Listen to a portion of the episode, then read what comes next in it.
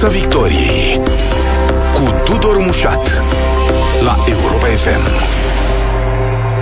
Bun găsit în Piața Victoriei, pe frecvențele radio, pe site-ul europa.fm.ro și pe pagina noastră de Facebook. Invitatul acestei ediții este președintele Camerei Consultanților Fiscali, Dan Manolescu. Bun venit în Piața Victoriei!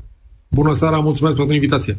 Am uh, discutat săptămâna trecută în mod special și chiar și ieri colegii mei la uh, Piața Victoriei vorbeau despre măsuri de sprijin pentru populație, de la creșterea pensiilor, compensarea facturilor, compensarea prețului la benzină și așa mai departe. Cred că azi e momentul să ne uităm un pic la ce face statul și instituțiile, ce fac instituțiile statului pentru a-i sprijini pe antreprenori și pe companii, adică cei care produc acești bani, domnule Manulescu. Și aș începe de aici discuția noastră, de fapt. În momentul de față, de ce ar avea nevoie antreprenorii în mediul de business? În ce privință ar avea nevoie să fie sprijiniți? Cred că principalul sprijin vine din predictibilitate, dintr-o mai clară viziune asupra modului în care se întâmplă modificările dacă acestea, uh, dacă acestea sunt propuse. Am avut o încercare în acest sens în, uh, în vara uh, care tocmai s-a încheiat cu celebra ordonanță 16 care a adus o serie de modificări Marea majoritate dintre ele dorindu-se a intra în vigoare cu 1 ianuarie, tocmai pentru a asigura această predictibilitate. Au fost unele care au intrat în vigoare mai uh, din scurt, la 1 august, uh, și care au generat o serie întreagă de, uh, de discuții, tocmai pentru că au presupus o serie de modificări substanțiale, mai ales acea măsură cu privire la taxarea muncii part-time. Vă aduceți aminte toate discuțiile din cursul verii. Prin urmare, au fost anumite elemente care au destabiliza, să spunem, această dorință de, de credibilitate, oricât de mult s-a, s-a dorit ca, ca aceasta să fie implementată în ideea de a avea, să spunem, jumătate de an de la momentul publicării până la, până la 1 ianuarie. Deci nu toate măsurile care au fost uh, propuse au avut un astfel de, de răgaz pentru a putea fi cunoscute și luate în calcul de, de antreprenori în momentul în care își fac uh, bugetele și planurile de afaceri. Deci predictibilitatea ar fi factorul cheie. Uh, putem să vorbim de anumite înlesniri uh, fiscale suplimentare, având în vedere că toată lumea prognozează o criză în perioada următoare, sau mai, mai bine mergem pe formula uh, nu ne ajutați cu nimic ca să nu ne încurcați suplimentar, mai bine lăsați-ne așa cum suntem, ne ajutați? Da, este o abordare pentru că venim totuși după o perioadă în care s-au tot dat facilități. Adică dacă ne uităm un pic la ce s-a întâmplat în ultimii 6-7 ani, începând de prin 2015, ne-am aflat pe un trend continuu de uh, măsuri de scădere a fiscalității sub diverse forme și sub diverse modalități, de reducere a cotelor efective, de creșterea plafoanelor de micro-întreprindere. Dacă ne aducem aminte că am pornit în 2016 cu 100 de mii, eram înainte, în 2015, la 65 de mii plafonul de micro-întreprindere, s-a făcut 100 de mii în 2016, s-a făcut 500 de mii prin 2017, s-a făcut un milion în 2018 și tot așa. Acum deja avem o reîntoarcere către uh, o tendință de scădere a plafoanelor cu propunerea de reducere la 500 de mii. Uh, iarăși, la nivelul cotelor de TVA, ne aducem aminte că aveam o cotă standard de 24% în 2015, s-a redus începând cu iunie 2015 TVA-ul la alimente la 9%, trebuia să se reducă la 19 cota standard din 2016, s-a mai amânat un an, s-a redus în 2017, S-au mai extins prin 2018-19 cotele reduse la diverse categorii, servicii de catering, restaurant și așa mai departe. Adică au fost o serie de, uh, de modificări care uh, în această perioadă au tot relaxat uh, diverse, diverse zone. E clar că în contextul actual lucrurile probabil că trebuie reajustate și de aici aceste măsuri care în ultima vreme sunt de creștere oarecum sau de egalizare, să spunem, a anumitor tratamente. Dacă ne uităm un pic la discursul public, vedem că nu se vorbește de creștere, ci doar de o aducere parametri de egalitate în diverse categorii de, de taxe.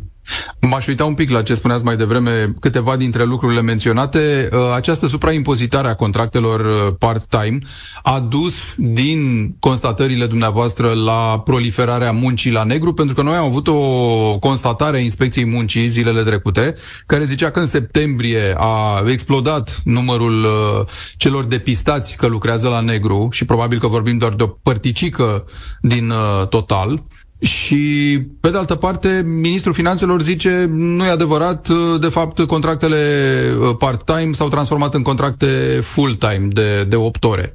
Ce vă spun constatările dumneavoastră? E clar că sunt o, un număr foarte mare de contracte care s-au transformat în contracte cu timp, uh, cu timp normal. Clar că și aceasta a fost o rezultantă a acestei măsuri, dar la fel de adevărat este și ceea ce spune Inspecția Muncii și o constatam și cumva era un semnal de alarmă pe care l-am tras dinainte de a fi uh, adoptată această măsură, că va conduce și concret s-a văzut din raportările Inspecției Muncii că a condus la, la o creștere a muncii nedeclarate pentru că e un fenomen firesc. Adică sunt o serie întreagă de categorii de uh, locuri de muncă sau de domenii în care uh, o taxare uh, a muncii, care oricum e ridicată uh, într-un mod mult mai, uh, mult mai amplu, uh, conduce la o, o mutare, să spunem, în zona, uh, în zona muncii la negru. Uh, din datele pe care le avem, pare că sunt uh, peste 60 de mii, cel puțin din, uh, din ce statistici am văzut până în prezent, mm-hmm. peste 60 de mii de uh, locuri de muncă care nu s-au transformat în, uh, în contracte cu timp uh, cu timp normal, ci care pare că au dispărut cu totul. Deci e de aștepta ca din această zonă de 60 de mii sau poate peste, o multă parte din acele, o mare parte din acele persoane să se fi regăsit în aceste uh, categorii de persoane mm. care au fost depistate. Acum, ministrul finanțelor Câciu face următoarea socoteală, ne-a zis-o public într-o conferință de presă, uh, zice așa, citez, e posibil ca două, trei contracte part-time să fi fost transformate într-un contract full-time. Evident, dumneavoastră pe script te veți spune, au dispărut două sau trei contracte part-time, dar nu, e același om, aceeași persoană, dar în loc să fie pe trei contracte part-time, este pe un singur contract cu care are 8 ore poate fi, cum spune ministrul, adică câți dintre angajatori să fie oferit unui angajat un contract full-time ca acel angajat să renunțe la alte două colaborări, de exemplu? Cât de plauzibilă e varianta Cu siguranță sunt și cazuri de acest gen. Adică sunt convins că există și astfel de situații. Uh, din păcate, nu avem niște date concrete și aici, până la urmă, tot Inspecția Muncii și Ministerul de Finanțe au datele cele mai uh, uh, aproape de realitate pentru că, încă o dată, discutăm de persoane care lucrau cu contracte de muncă la, identificate la nivel de CNP. Adică se poate face o statistică clară, o numărătoare, de fapt, nu doar o evaluare statistică, clară a numărului de persoane cu CNP unii care s-au transformat din contracte cu din trei contracte cu timp parțial într-un contract cu timp normal și așa mai departe. Deci datele acestea Poate în perioada imediat următoare le vom avea, pentru că ele sunt disponibile. E clar că în revisal avem datele, în declarația 112 știm la nivel de individ uh, cu CNP exact ce tip de contract avea, adică sunt lucruri care pot fi evaluate și cred că o discuție cu datele în față la nivel de detaliu va lămuri toate aceste lucruri pentru că nu putem să excludem niciuna din variante. E clar că sunt Uh, și persoane care au transformat contractele din timp parțial în, în contracte cu timp total, altele care aveau contracte mai multe și au rămas doar cu unul singur, altele care au rămas fără niciun contract. Deci, până la urmă, repet, sunt date care sunt disponibile și care, printr-o analiză mai detaliată, cred că poate să lămurească hmm. Ministerul, Ministerul Finanțelor și Inspecția Muncii poate să lămurească această problemă fără, fără echivoc. Bun, acum noi n-am avut în nota de fundamentare un impact bugetar al, al acestei suprataxări, adică câți bani în plus vor încasa uh, și nici în cea de la prima rectificare de bugetară de anul ăsta, dar într-o opinie a Consiliului Fiscal se menționează 400 de milioane de lei, fiind citat uh, suma dată de Ministerul Finanțelor. Deci, practic, guvernul uh, a decis că pot fi dați afară oameni din firme, adică își pot pierde contractele pentru o sumă atât de mică la buget, 400 de milioane de lei? Păi, după evaluările de care spuneați puțin mai devreme, intenția guvernului nu a fost de a-și pierde oamenii locul de muncă, ci de a îi muta, să spunem, într-o zonă de contracte cu timp real, cum se presupune că era în realitate. Pentru Dar au luat... Supunerea cumva către direcția asta se îndreaptă, cum că acele persoane lucrau în mod normal 8 ore, doar că erau pe hârtie remunerate pentru bun, două ore, să spunem. Bun, bună observația și aici ar trebui să întrebăm, putem să prezumăm că toată lumea e vinovată și toată lumea fură, pentru că noi știm cazuri și cred că se pot ușor verifica de persoane care realmente lucrau uh, cu durat, durată mică pe zi cazul celebrelor femei de serviciu, nu? Al femeilor de la curățenie, cazul, uh, nu știu, al unor studenți, să spunem, care își rotunjeau... Uh, Studenții au, ex, au excepție la studenți, au excepție. pentru că ele sunt, uh, aceste categorii de persoane sunt în continuare expuse, dar cazul femeii de serviciu, într-adevăr, e foarte bun, pentru că transformarea unui contract de două ore în opt ore la aceeași entitate, exact. în cazul ăsta e un pic uh, neverosimilă, pentru că, până la urmă, durata de efectuare a acelui serviciu de curățenie, să spunem, e de obicei înaintea începerii programului, chiar nevoie de două ore. Uh, nu de 8. Unii se întâmplă da. la finalul programului și așa mai departe. Adică era un tip de servicii uh-huh. care avea un anumit specific. Or, Bun, un nouă, ni s-a replic, nouă ni s-a replicat atunci, domne, nu stă economia în femeia de serviciu și poate că așa e, dar uh, e doar un exemplu. Probabil că mai există o grămadă de alte activități pe care așa numiți colaboratori, să spunem, deci nu niște angajați uh, cu contract permanent sau cu contract uh, de 8 ore, le prestau pentru anumite companii de care este nevoie, la fel cum e nevoie și de, de doamnele de la curățenie, desigur. Deci aici se pune întrebarea. Toată lumea fură, toată lumea, uh, de fapt, masca în două ore. Ce interes ar fi avut și angajatul să stea cu două ore contract parțial dacă el, de fapt, lucra opt? Exact. Tocmai ca să evităm toate aceste discuții și dezbateri nesfârșite, cred că o analiză concretă a datelor, pentru că, repet, sunt la nivel de CNP, ne poate pune cumva situația într-o lumină mult mai clară pentru a înțelege exact dacă măsura e bună sau proastă. Adică nu trebuie să ne ferim până la urmă dacă n-am reușit să avem o analiză ex ante sau o măsurătoare a acestei uh, uh, propuneri de măsuri care a mai existat odată. Adică o analiză a ceea ce s-a întâmplat acum 2 ani, nu știu să existe. Deși, repet, am avut-o cam 2 ani de zile măsura acesta, 2018-19, da, cam 2 ani. Uh-huh. Uh, nu știm ulterior să se fi făcut o analiză după abrogare. Acum, la reintroducere, iarăși nu știm să fi fost o analiză detaliată, măcar a măsurii anterioare, ca să vedem cam cum ne așteptăm să funcționeze, că e fix aceeași măsură, nu e nimic diferit. Adică exact acest, acest tip de reglementare l-am mai avut o dată. Uh-huh. Dacă nu l-am făcut atunci, hai măcar să-l facem acum, să tragem o concluzie bazată pe date concrete, dacă e o măsură bună sau nu. Și dacă e bună, să o menținem și e de aplaudat. Dacă e rea, să vedem dacă putem să corectăm ceva la ea sau dacă e de corectat să fie abrogată cu tot. Uh, și această repetiție merită discutată, pentru că guvernul, cum ați spus, a mai introdus în 2018 această suprataxare uh, part-time, iar Parlamentul a abrogat-o după ce a văzut efectele. Guvernul a revenit anul ăsta, prin, din nou prin ordonanță de urgență, Uh, și atunci asta și mă întreb ce se poate face ca o lege să nu fie mereu schimbată în funcție de majoritatea parlamentară sau de culoarea guvernului din acel moment. Adică noi știm că Parlamentul revizuiește aceste ordonanțe de urgență sau le aprobă în forma în care au fost stabilite, dar dacă Parlamentul odată a stabilit că nu e ok, tu vii din nou și zici, am pârghia ordonanței de urgență, mai fac o dată, mai fac încă o dată, fac de câte ori vreau și Parlamentul e chemat pe urmă să repare sau să valideze această decizie. Cred că discutăm în primul rând de niște reguli care țin de constituționalitate și de ordinea puterilor în stat și cred că uh, deși toată lumea înțelege nevoia de bani, cred că înainte de nevoia de bani trebuie să stea nevoia de principii și de reguli. Pentru că în această situație avem un exemplu în care pare că de fapt guvernul decide peste Parlament.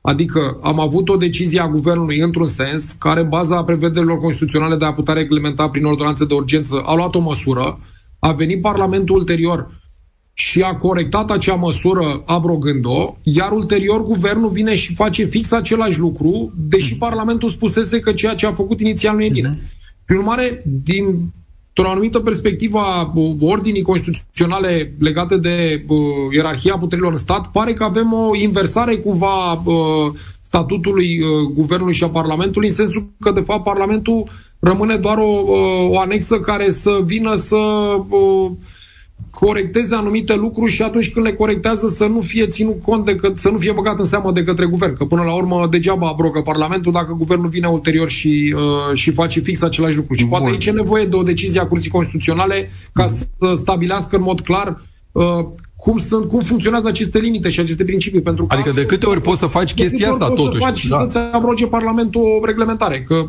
am văzut același lucru întâmplat în pandemie cu fel de fel de măsuri, adică nu e primul caz. Sunt mai multe mhm. situații în care s-a întâmplat o astfel de, Lasă la o parte că tu iei bani între timp, nu? Și te întrebi uh, ce faci, îi dai înapoi odată ce ordonanța își încetează efectele? Propun, adică... Nu, deciziile de neconstituționalitate se aplică doar pentru viitor, câtă vreme legea Iată. a fost în vigoare, constituțională, neconstituțională și a produs efecte. Da, tocmai. Uh, domnule Manolescu, vorbeați și de micro-întreprinderi ceva mai devreme. Această ordonanță a creșterilor de taxe are modificări și în zona asta. Practic se schimbă în linii mari filozofia de micro-întreprindere. De la 1 ianuarie uh, se prevede limitarea plafonului cifrei de afaceri la 500.000 de euro de la 1 milion cât era înainte. Se menține cota de impunere de 1%, dar e nevoie să ai cel puțin un uh, angajat. S-a instituit și o condiție de deținere de titluri de participare de către același acționar la cel mult trei uh, micro-întreprinderi dacă el e acționar cu peste 25%. Ce prefigurați? Ce se va întâmpla? Ce, cum se va schimba activitatea micro-întreprinderilor știind că foarte multă lume în antreprenoriatul de început, să spunem așa, lucrează în, în formatul ăsta? Trebuie să spunem de la bun început că acest plafon de un milion uh, era de natură să creeze anumite probleme la nivel de a justifica o astfel de măsură și discuții cu privire la acest subiect au tot existat. Dacă ne aducem aminte și la elaborarea bugetului de anul trecut a fost o discuție de a reduce plafonul pentru că uh, la această limită de un milion aveam probabil cam 90% din societățile din România înscrise în categoria micro ceea ce din punct de vedere uh, al raționamentului unui astfel de mecanism de simplificare și de a acorda, să spunem, o anumită relaxare companiilor mici, nu-și găsea justificarea. Adică, în momentul în care marea majoritate a companiilor sunt în acest sistem, e clar că sistemul nu mai e unul nișat care să acopere niște nevoi legate de simplificare sau de a crea un anumit uh, regim particular uh, bazat nu pe o facilitate în sensul de a plăti mai puțin, ci pe rațiuni strict administrative de a avea un sistem de evidență mai, uh, mai ușor.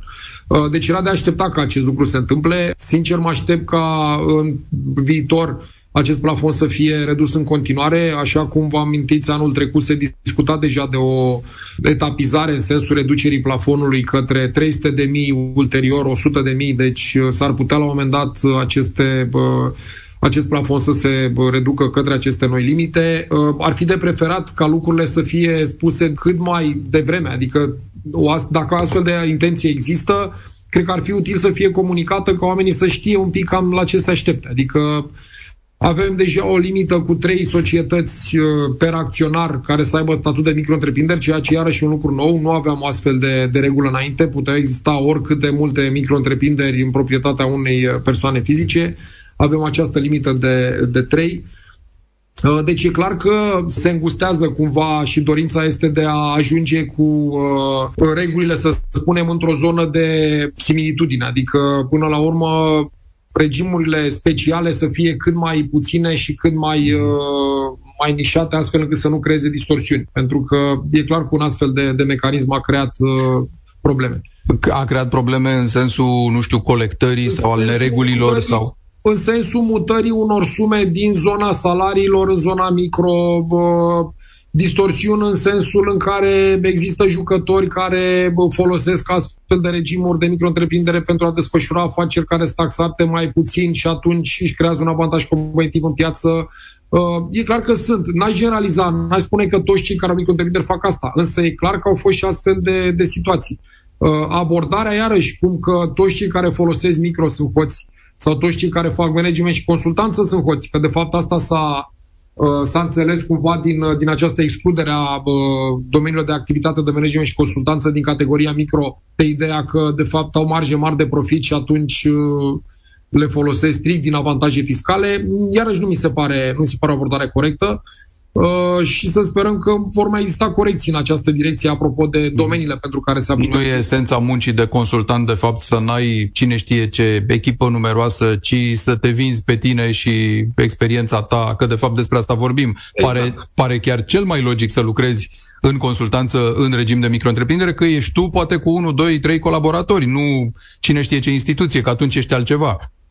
Nu? Absolut. Iar categoria management și consultanță e una extrem de largă și greu de definit. Adică deja toată lumea își pune probleme acum să înțeleagă de fapt cine nu va mai fi micro de la anul pentru că și consultația medicală se cheamă consultație, nu se cheamă consultanță, dar e o opinie profesională a unui profesionist despre un anumit subiect, la fel ca oricare al profesionist dintr-un alt domeniu. Adică deja sunt niște, niște lucruri care trebuie cumva clarificate și înțelegem că Ministerul de Finanțe are în intenție să clarifice aceste lucruri, stabilind eventual o listă de coduri CAEN sau o listă de activități care să fie clar incluse sau excluse din această mm. categorie ca să știe toată lumea cam cum aplică de la 1 ianuarie aceste noi reguli. Vă reamintesc, invitatul nostru în Piața Victoriei este Dan Manolescu, președintele Camerei Consultanților Fiscali. Am început discuția de la ce ar putea să facă statul ca să-i sprijine pe antreprenori și pe uh, contribuabili, uh, nu doar persoane juridice, ci și persoane fizice și mă duc uh, cu ocazia asta la ANAF, la FISC. Cât de transparent și de performant este în momentul ăsta ANAF, instituția cheie în colectarea taxelor, dar și în uh, ghidarea, să spunem așa, contribuabilului să, să facă ce trebuie? În ultima vreme bă, vedem că ANAF trece printr-un proces uh, amplu de, de transformare. În uh, PNRR există o componentă extrem de, uh, de serioasă de reformă în, în zona ANAF cu uh, o parte foarte uh, consistentă de, de bani uh, zona de hard și de soft, adică parte de digitalizare și tehnologizare, uh, dar și aspecte care țin de uh, resurse umană, pregătire și așa mai departe. Uh, sunt o serie de lucruri care deja s-au uh, s-au întâmplat. A fost o discuție întreagă în ultima perioadă de SAFTE, de acel dosar, de acel tip de raportare care transparentizează foarte mult relația între contribuabil și, și ANAF. Practic, toate datele contribuabilului sunt încărcate în mod uh, automat în uh, serverele ANAF și ANAF are o vizibilitate totală asupra ceea ce se întâmplă într-o societate. E un proces care se va extinde și către alte categorii de contribuabili. A început contribuabilii mari, dar probabil că în anii următori se va extinde și către contribuabili mijlocii. Uh, la fel, partea de conectarea caselor de marcat e un proces care s-a încheiat și din care așteptăm să vedem rezultate mult mai clare apropo de efectele produse de, de această conectare, adică de modul de folosire a datelor deja colectate. Uh, se discută deja în ultimele luni de e-factură și e-transport, acele sisteme de urmărire a facturilor și a transporturilor de mărfuri.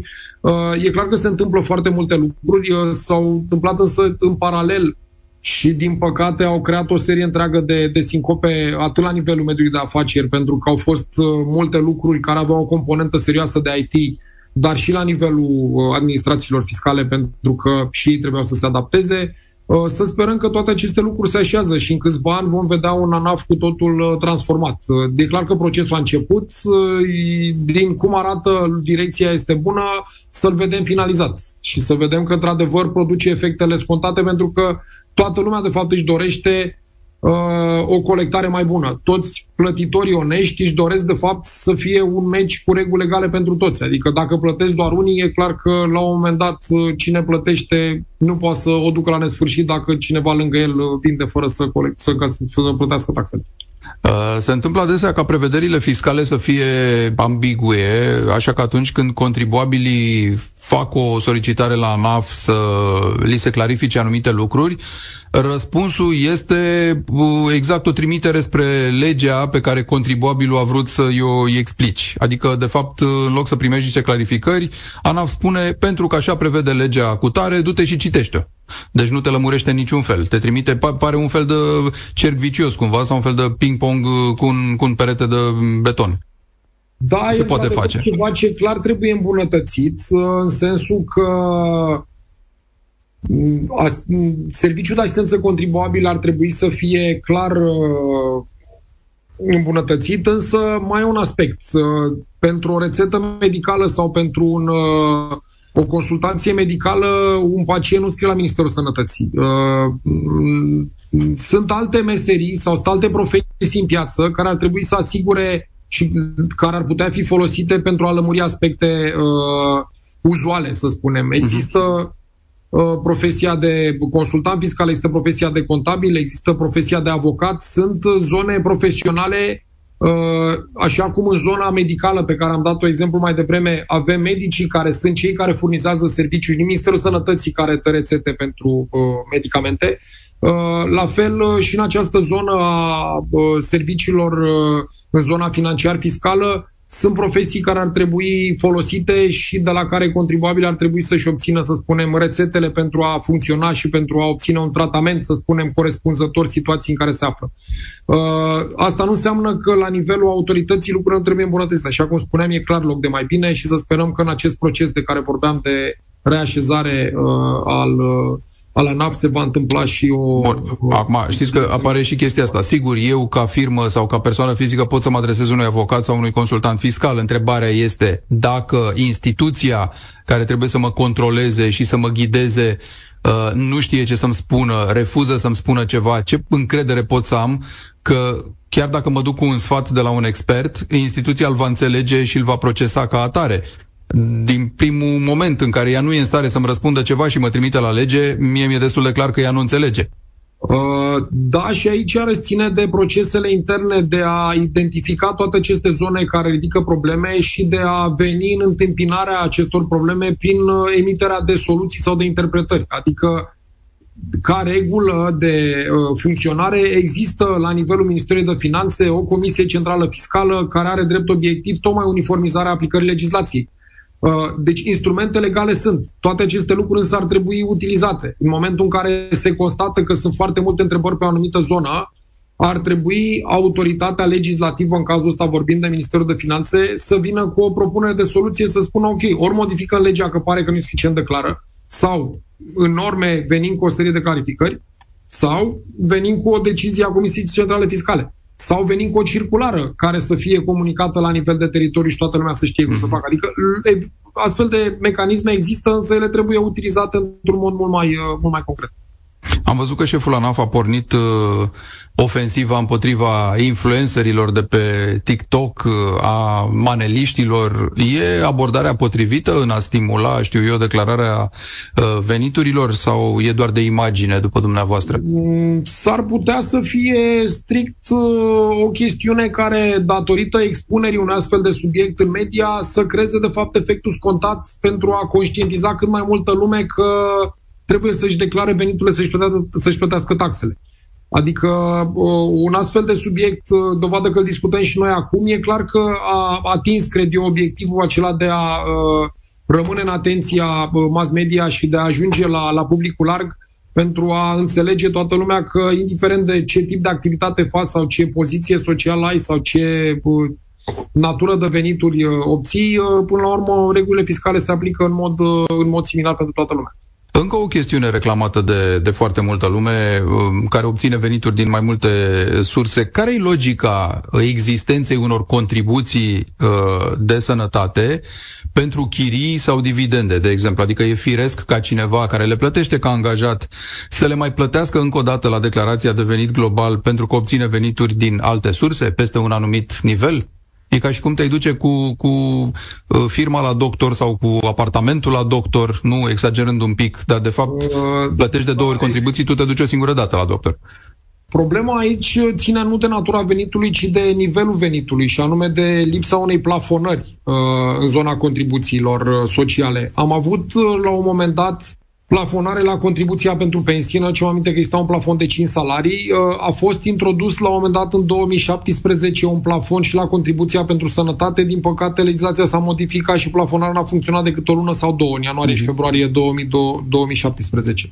Principial însă, uh, ideea de a plăti contribuții de sănătate la venituri inactive, chirii, dobânzi, așa cum spuneam puțin mai devreme, uh, are sens, pentru că uh, în zona contribuției de sănătate, calitatea de asigurat care permite accesul în sistemul de, de sănătate publică presupune plata unei contribuții. Uh, plata contribuției n-ar trebui să țină cont sau uh, modalitatea de, de calcul n-ar trebui să țină cont de natura veniturilor, pentru că la fel uh, ar trebui să plătească, să spunem, și o persoană care e salariat și o persoană care trăiește doar din chirii, ca să aibă calitatea de, de asigurare. De acord, dar dacă ceea întrunești ambele condiții... Însă, da, ceea ce vedem însă că e o problemă este că la veniturile uh, pasive uh, sunt uh, aplicabile acele plafoane de 12 sau 24 mm-hmm. de salarii de la anul, la veniturile din salarii nu sunt.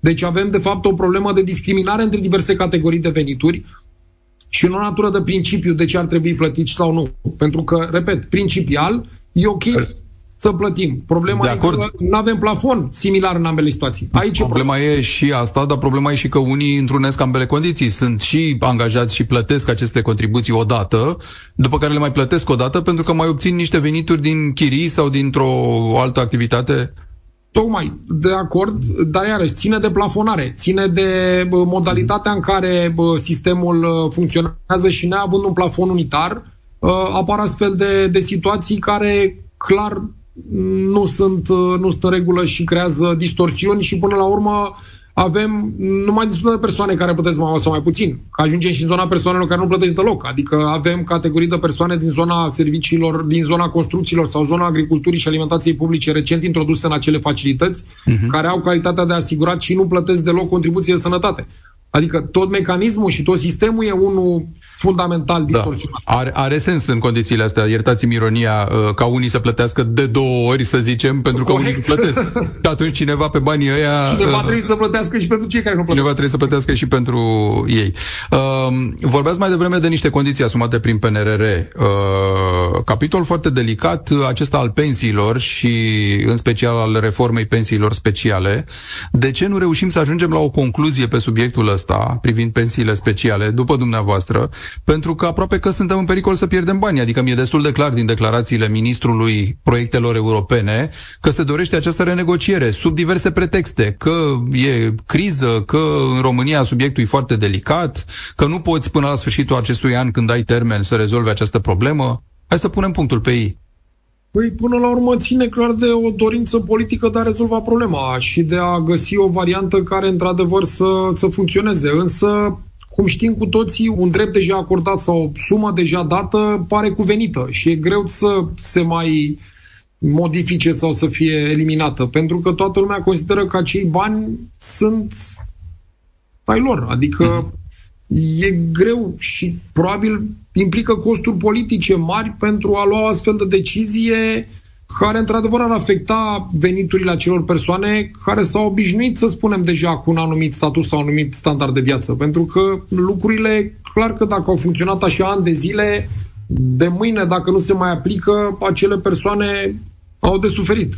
Și atunci, politic, probabil că nu s-a ajuns încă la un consens în care să se stabilească, ne asumăm acest lucru, că știm că îl facem corect, că așa trebuie. Pentru că, până la urmă, E clar că ceea ce avem acum nu e regulă, adică și nu vorbim doar de diferențe mici, adică sumele sunt uh, de ordinul zecilor de ori ca ordin de mărime, adică diferența între o pensie contributivă și o pensie specială nu e de la 1 la 1,5 sau la 1 la 2. Exact. Să zicem că poate ar fi de înțeles. Dar sunt situații în care de la 1 la 10, la 1 la 20, adică e clar că acolo lucrurile sunt denaturate. Dar, repet, ține de voință politică.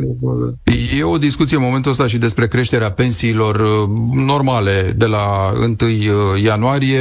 Se vorbește de cel puțin 10%, alții spun nu ar trebui să le creștem cu mai mult. Ce creștere anticipați? Adică în funcție de ce anume ar trebui românii uh, să-și calibreze așteptările privind de o, o eventuală majorare de pensii? Părerea mea e că depinde foarte mult de calculele bugetare care vor fi uh, făcute în această perioadă odată cu elaborarea bugetului pe, pentru 2023. E clar că sunt niște situații extrem de delicate la nivel economic uh, european, mondial, uh, iar predictibilitatea e una extrem de redusă în ceea ce privește viitorul uh, apropiat și îndepărtat. Dar uh, probabil că doar uh, punând sumele pe hârtie și văzând exact uh, care este disponibilitatea de, uh, de bani, pentru că nu suntem în situația în care avea excedent. Bugetul României tot pe deficit se va construi. Uh-huh. Rămâne de văzut cât de mare e acest uh, deficit și cât de mult ne asumăm să-l menținem atât de mare în condițiile existente de creșterea costurilor de finanțare. Pentru că orice creștere de deficit sau orice menținere a un deficit la un nivel ridicat creează o proiecție în piață și creează, să spunem, uh, o serie întreagă de probleme de finanțare, nu doar a deficitului curent, dar și a soldului existent. Adică costurile de, de finanțare și serviciul datoriei pentru datoria deja acumulată poate să crească foarte tare Uh, mai ales într-un context în care vedem că dobânzile cresc. Uh, inflația crește, e normal ca dobânzile să crească și ele, prin urmare, costurile de finanțare vor crește oricum. Uh-huh. Un semnal dat în piață că România și asumă în continuare deficituri, deficit foarte mare doar pentru a plăti salarii și pensii, transmite finanțatorilor un mesaj de prudență sau de creșterea costurilor de finanțare. Pentru că este, dacă mă duc la bancă să spun că îmi iau credit ca să cheltui banii pe orice, dar nu pe o investiție, care este abordarea băncii? Fie nu dă credit, fie îndă cu o dobândă foarte mare pentru că prezintă un risc foarte mare, nu? Deci lucrurile cumva sunt, sunt similare și în, și în această situație. Dan Manolescu, președintele Camerei Consultanților Fiscali, azi în Piața Victoriei. Mulțumesc foarte mult! Mulțumesc mult!